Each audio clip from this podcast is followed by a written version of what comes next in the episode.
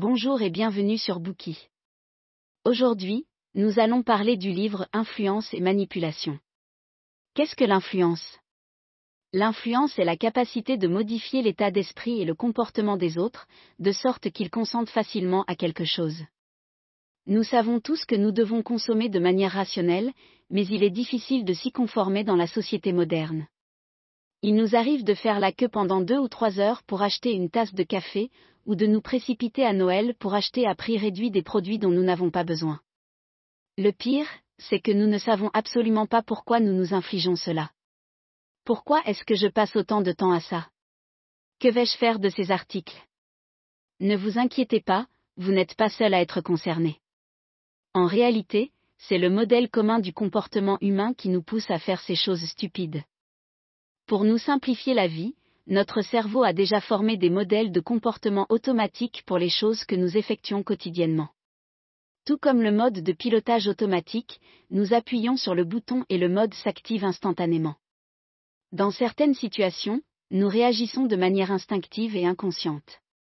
Par exemple, lorsque nous achetons une télévision et que nous observons les différents prix, nous pensons naturellement que les téléviseurs les plus chers sont sûrement de meilleure qualité et que nous en aurons pour notre argent.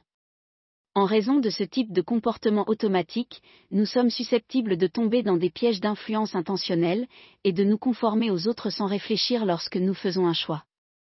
L'ouvrage Influence et manipulation révèle six grands principes psychologiques, qui se cachent derrière l'obéissance des autres à notre égard. Les entreprises et les experts en persuasion appliquent constamment ces principes pour obtenir notre assentiment. Après avoir écouté ce bouquet, vous comprendrez mieux les secrets de l'obéissance des autres, vous apprendrez à vous protéger, vous serez en mesure de prendre de meilleures décisions, d'améliorer votre influence sur les autres et au bout du compte, d'obtenir plus de réussite. L'auteur de ce livre, Robert B. Cialdini, est un célèbre expert en psychologie sociale, qui fait office d'autorité mondialement reconnue en matière de recherche sur la persuasion et l'influence. Il est professeur au département de psychologie de l'Arizona State University depuis de nombreuses années. Bien que l'auteur lui-même étudie la psychologie et qu'il connaisse certains pièges, il lui arrive malgré tout d'être facilement trompé par les petits commerçants, vendeurs, opérateurs téléphoniques et autres. Il a alors commencé à faire des recherches sur les techniques de persuasion et d'obéissance, et a finalement écrit ce livre, Influence et manipulation. Dans la prochaine partie, nous expliquerons les moteurs et les pièges d'obéissance courants qui influencent les gens dans leurs choix, et comment nous protéger en faisant des choix plus rationnels, selon les six principes d'influence suivants. 1. Le principe de réciprocité. 2. Le principe d'engagement et de cohérence.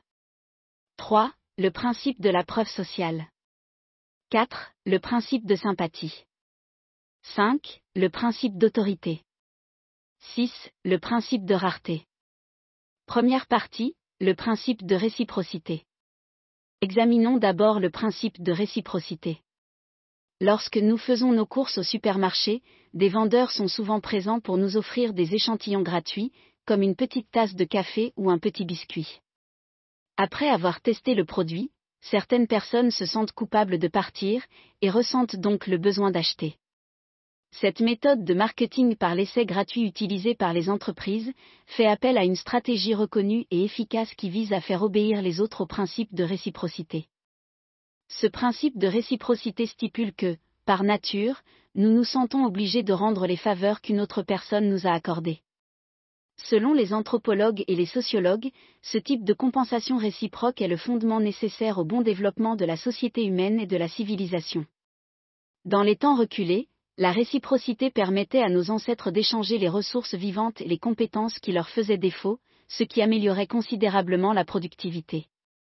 La réciprocité crée également les liens essentiels à l'établissement et au maintien des relations interpersonnelles. Il existe de nombreux exemples dans la vente où le principe de réciprocité est appliqué. Les entreprises utilisent souvent la technique du marketing par échantillon gratuit. Prenons l'exemple d'Amway, fabricants de produits et objets ménagers.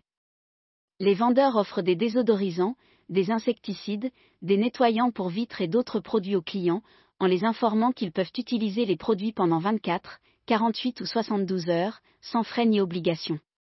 Par la suite, les clients qui ont utilisé les produits se sentiront redevables car ils ont essayé et consommé certains des produits, et ils se sentiront obligés de passer commande. Lorsque les vendeurs viennent récupérer les produits d'essai, ils réussissent bien souvent à repartir avec des commandes de clients. Les vendeurs prêtent ensuite le reste des articles d'essai à un autre client potentiel et répètent ainsi le même processus. C'est la puissance du principe de réciprocité. Peu importe que la personne ne soit pas appréciée ou même indésirable, si elle nous offre quelques faveurs, la probabilité que nous nous plions à ses demandes augmentera. Basé sur le même principe, il existe une approche encore plus astucieuse pour que les autres se plient à nos exigences. Et cette méthode est plus efficace que de donner des avantages ou de proposer un remboursement intégral. Alors de quoi s'agit-il? Prenons d'abord un exemple. L'auteur raconte une histoire qu'il a lui-même vécue. Un jour, alors qu'il marchait dans la rue, il rencontra un garçon de 11 ou 12 ans qui a essayé de lui vendre un ticket pour le cirque annuel des Boy Scouts, d'un montant de 5 dollars. L'auteur n'était pas intéressé par le cirque et a refusé d'acheter le billet. Le garçon lui a alors dit, Si tu ne veux pas acheter de billet, que dirais-tu d'acheter quelques-unes de nos grosses barres de chocolat? Elles ne coûtent qu'un dollar chacune.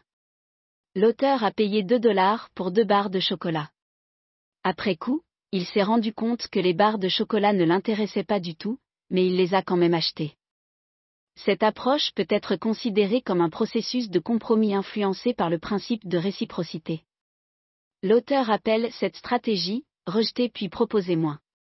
Une fois que l'on accepte la gentillesse des autres, on ne peut s'empêcher de se sentir obligé de rendre l'appareil.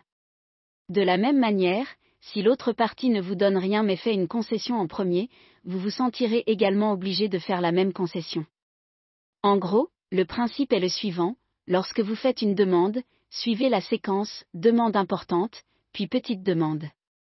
Cette stratégie est très efficace. Par exemple, lorsque nous faisons du shopping, un vendeur compétent nous recommandera d'abord le produit le plus cher. En réalité, il sait déjà que vous n'accepterez pas cette offre. La clé est de laisser d'abord le client rejeter l'article, afin d'avoir une plus grande chance de lui vendre les articles que le vendeur souhaite réellement vendre. Réalisez-vous maintenant que les mêmes personnes qui, au départ, nous font une faveur ou font des concessions, veulent en fait que nous nous soumettions? Comment pouvons-nous rejeter l'influence induite par le principe de réciprocité? Ce que nous devons faire, c'est traiter calmement les compromis et les concessions qui nous sont proposés, tout en réalisant qu'il ne s'agit que d'une approche, et que nous ne sommes pas obligés d'y répondre. Si nous sommes d'accord avec les demandes des autres, autant les accepter. Si nous déterminons que les faveurs accordées par les autres ne sont pas de bonne foi, mais qu'elles sont spécifiquement destinées à nous duper ou à nous piéger, pour obtenir des commissions plus importantes, alors nous devons les ignorer et prendre la bonne décision. Ceci conclut la première partie sur le principe de réciprocité. Résumons ce que nous avons appris. Le principe de réciprocité nous fait nous sentir redevables après avoir reçu des faveurs d'autrui, et nous donne envie de les rendre. Nous acceptons donc les demandes des autres ou faisons une sorte de compromis. La solution pour faire face à l'influence de la réciprocité est de déterminer si les faveurs accordées par les autres sont fondées sur de bonnes intentions et d'éviter de prendre des décisions irrationnelles. Merci d'avoir écouté. Vérifiez le lien ci-dessous pour déverrouiller le contenu complet.